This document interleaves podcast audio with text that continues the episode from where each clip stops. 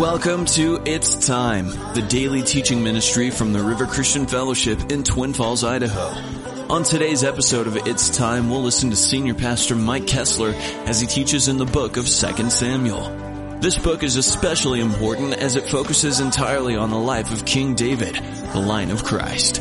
Examining the triumphs and troubles of David, we can learn a lot about being a person after God's own heart. With the timely study on 2 Samuel, here's Pastor Mike.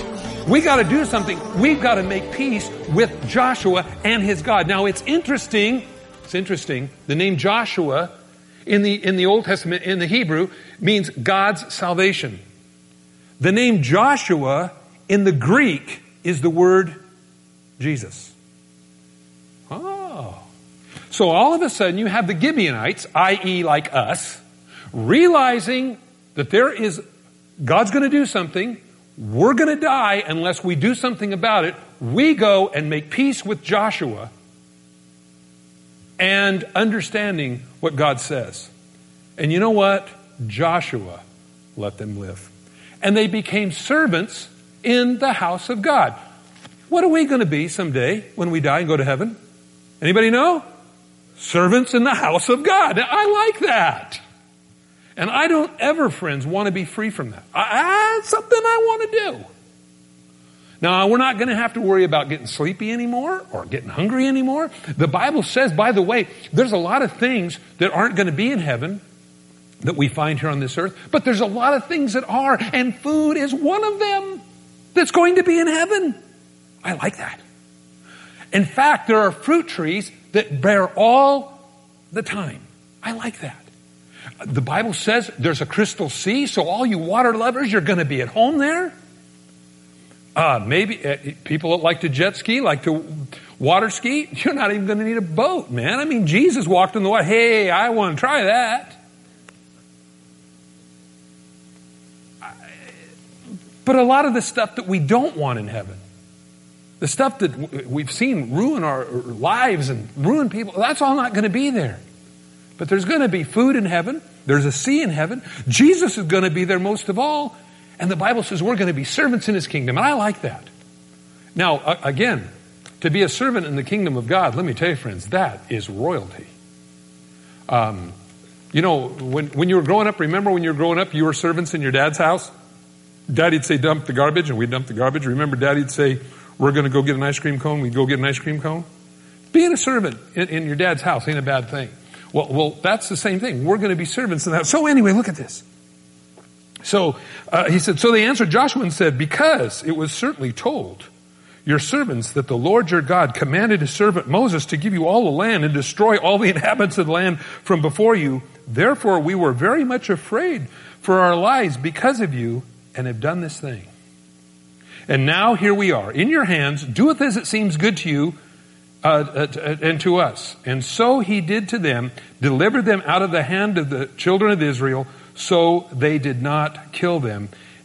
And that day Joshua made them woodcutters, water carriers, congregation for the altar of God in the place where he chose, even to this day. And what it means to even to this day is to the day of this writing. People say, well, I don't know where they're doing this right now in Israel. It's not talking about to this day. It's talking about the day of the writing, okay? But I look at this and I realize something. Some of us are actually operating in this role right now. Your water carriers, what does a dry and thirsty heart need? Living water. You're a water carrier. I like that. And woodcutters, a lot of times that's... Woodcutters did a lot of things. A lot of it was to keep the fire going in the temple. Sometimes it was for other things. But, I'll tell you something. God's got a purpose for each one of us. So, okay, let's go back over to 2 Samuel. And we'll read more about these Gibeonites now that you know who the Gibeonites are. See, it's kind of hard to say, oh, yeah, Gibeonites, yeah, okay. And not really know the history of these guys because, again, it's so important to know how God views a covenant. Notice, okay, we go back to this. And so the famine was on the land, verse 1 again, because of Saul, his bloodthirsty house, because he killed the Gibeonites. So the king called the Gibeonites and spoke to them. Now the Gibeonites were not of the children of Israel, but a remnant of the Amorites The children of Israel had sworn protection to them. That's what we just read. But Saul had sought to kill them in his zeal for the children of Israel and Judah. Notice it doesn't say his zeal for God. It was for he was trying to make brownie points. It was a political stand that he was trying to do to get people behind him. Well, Saul's going out now and killing all of our enemies. But he didn't realize that, again, there was a covenant with these people. And, you know, it's interesting. Just as Saul, first of all, had no regard for God, he had no regard for any of the covenants of God with people as well. This is why, again, David was a man after God's own heart. Saul was a man after man's heart. And what a difference that was. Therefore, verse 3, David said to the Gibeonites, "What do you want me to do for you? And what shall I do to make atonement that you may bless the inheritance of the Lord?" What can I do for you that you'll bless Israel again? Again, there was a tremendous encroachment here, friends. That encroachment was that Saul did not value the sworn oath before God that Israel would protect the Gibeonites. Instead, they turned on him and destroyed him when they were really, you might say, an ally or a friend, and they were servants to the Lord. Now, this isn't the first time that Saul went after the servants of the Lord. Remember when he killed the priests? If you guys think back a little bit, when the priests kind of helped David out? Well, the Gibeonites said to him, "We don't want any gold or silver from Saul or from his house, nor shall you kill any man in Israel for us." And David said, "Whatever you say, that'll do for you." Notice it says here, we don't want any gold, we don't want any silver. Now, at this point, they could have said, we don't want to be servants anymore in the house of God. We don't want that anymore. We don't want to be slaves anymore. And as a matter of fact, we want a lot of money too. Now, if this was down in today's books, everybody'd be so happy and I want this and I want that. But you know, they said, we don't want any gold, we don't want any silver. We don't want you to kill anybody. So they answered the king, "As for the man who condemned us and plotted against us, that we would be destroyed from the remnant in any of the territories of Israel, let 7 men of his descendants be delivered to us, and we will hang them before the Lord in Gibeah of Saul, whom the Lord chose." And the king said, "I will do it. I'll give him." Now, this is interesting. They said, we don't want you to kill him. We'll do this. We were wronged, and this is the way we want to have it done. Now, what's interesting here, this isn't something God told them to do. This is something that the Gibeonites felt was just cause for what had happened to them. Because again, Saul wasted so many of the Gibeonites and nearly cut off their posterity for generations to come. So this is one of the reasons why this seems to be severe. They said, well, you wiped out our inheritance. We want to wipe out Saul's. Now again, friends, when we look at this, we begin to understand some things. When we come to God, we realize that we have committed terrible sins against the Lord. And our sins are all worthy of death. They just are. We're worthy to die for what we've done wrong. But you know what? Jesus became the sacrificial substitute for us. And so it's interesting here, they recognize that the encroachment required someone to die. So David said, "I will do it." Verse 7, but the king spared Mephibosheth, the son of Jonathan, the son of Saul, because the Lord's oath was between them, between David and Jonathan and the son of Saul. Now remember Mephibosheth, he was the little boy that when they were being attacked, the nurse dropped him and he became lame on his feet. And so he couldn't walk. And when it was all said and done, David comes to the throne. We remember old Mephibosheth. David found out that there was Jonathan's, his best friend's son, still alive. And so he called for him. And Mephibosheth was scared to death because it was customary in those days that if you were a king that took over, you killed any of the rivals that were there. Now, what's amazing is that rather than David wanting to kill Mephibosheth, Saul's grandson, he blessed him. In fact, he said, from now on, Mephibosheth, you're going to eat at my table. And as a matter of fact, I'm going to restore all the land back to you. We're going to let Ziba, you remember that guy, Ziba is going to be your hired hand. He's going to be the guy, he's going to kind of be your general manager. And when you make all the money off the crops, he's going to give it to you. And from now on, you're gonna. And here's poor old Mephibosheth, thought he was going to die. He comes into the throne of the king only to turn around and be blessed. You know, that's the same way it is with us. A lot of people are scared to get close to God. They think God's going to fry him, you know. Hey, there's somebody I've been looking for a long time. Where's my mallet? I want to whack that person.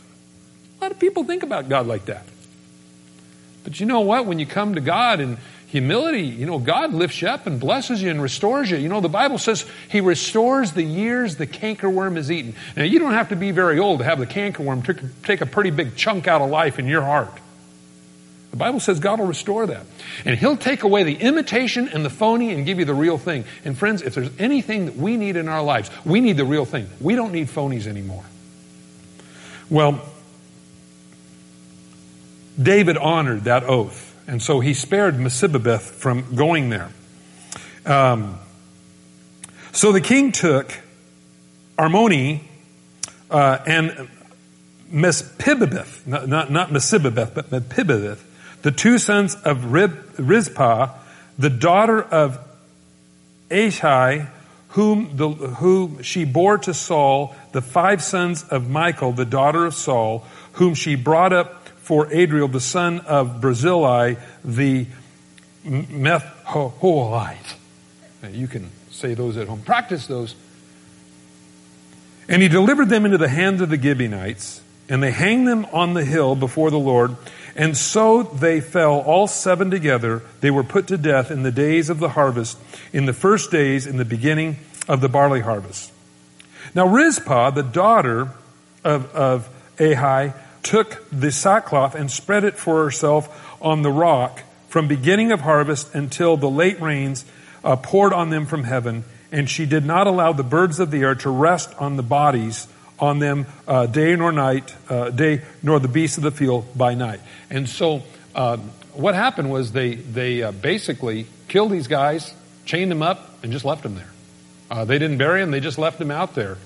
And so the mom of one of them went out there. And so it's interesting that in the middle of this, we don't find any words of her condemning David for allowing this to happen or for anything. And I think, you know, a lot of times she probably knew that it was coming. You know, a lot of times these tetrarchs that reign, we see some of the things that went on with Saddam Hussein's two sons. And we see what these guys were like and the lifestyles they lived and what they did to other people. And, you know, it's interesting that they didn't do anything to prevent or stop the tyranny of what they were doing. And it's interesting, we remember the story about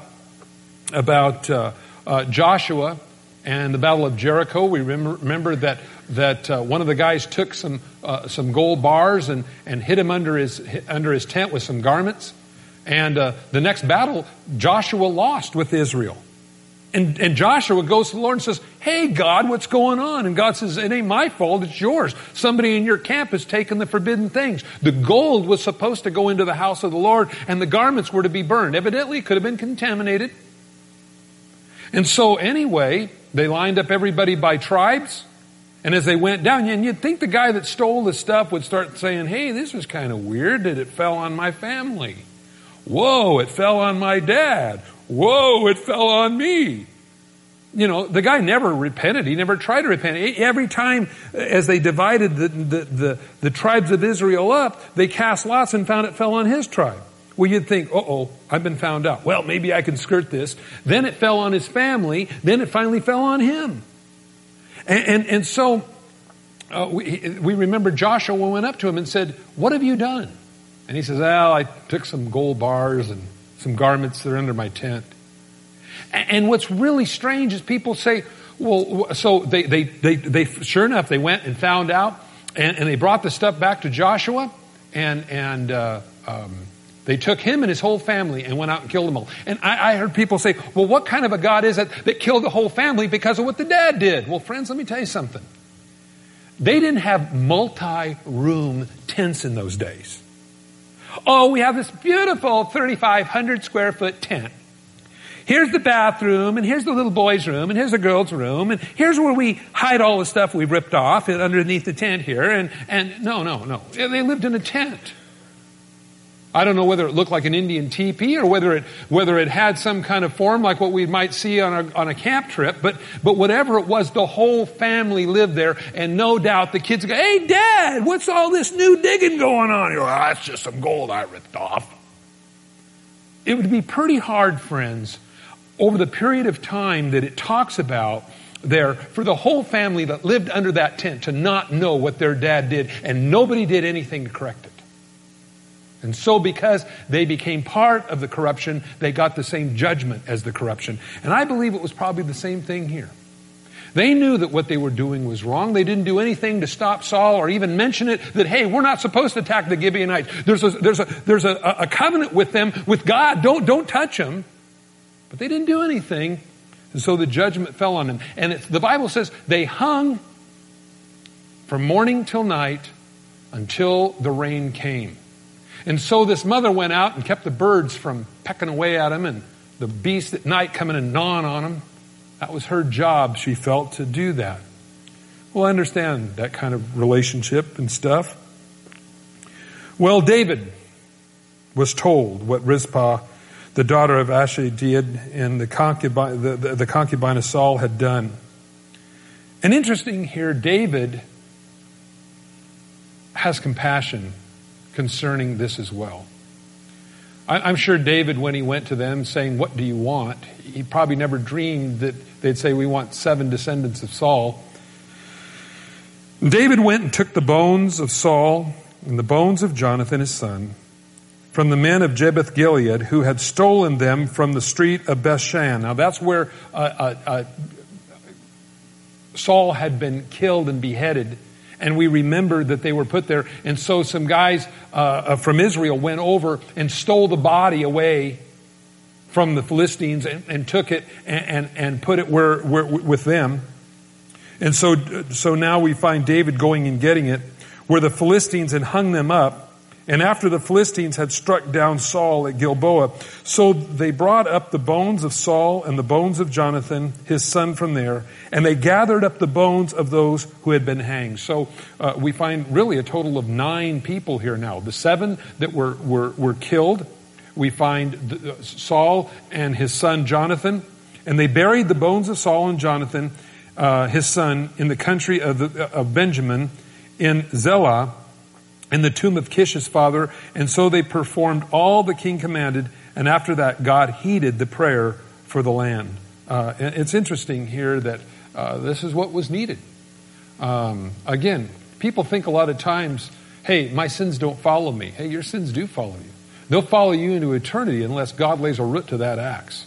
And that's really an important thing. Well, we find in verse 15 here, and a little bit of a gear change. We find Saul, by the way, David now is getting on in years. We remember he started off with Goliath, killing giants. Well, we find the giants are still around. And so when the Philistines were at war again with Israel, that David and his servants with him went down and fought against the Philistines, and David grew faint. This shows David getting older. It shows that he couldn't keep up with the battle. Then Ishbi Benob, kind of an interesting name, isn't it? Anyway, who was one of the sons of the giant, the weight of whose bronze spear was 300 shekels, who was bearing a new sword, thought that he could kill David. Now, again, it's interesting here that there were giants in the land of the Philistines, but Abishai, the son of Zorah, came, and we find Abishai interlaced through the last few chapters anyway. The son of Zorah came to his aid and struck the Philistine and killed him. And the men of David swore to him, saying, "You shall not go out any more with us to battle, lest you quench the lamp of Israel." Speaking that if you die, that which unites Israel will be gone. So you're not going to come out to battle with us anymore. You're getting old, David. You know, you need to be getting that Winnebago and, doing something else. Kind of retiring a little bit here. You don't need to be out here.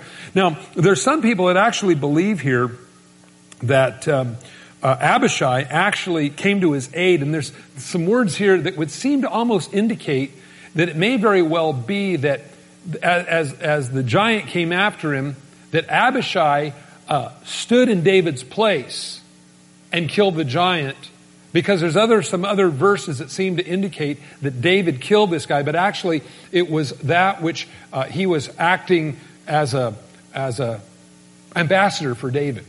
David, couldn't fight him, so Abishai went in and came to his defense. Well, it happened afterwards that there was a war again, a battle with the Philistines at Gob, and Sibbalaka and Haika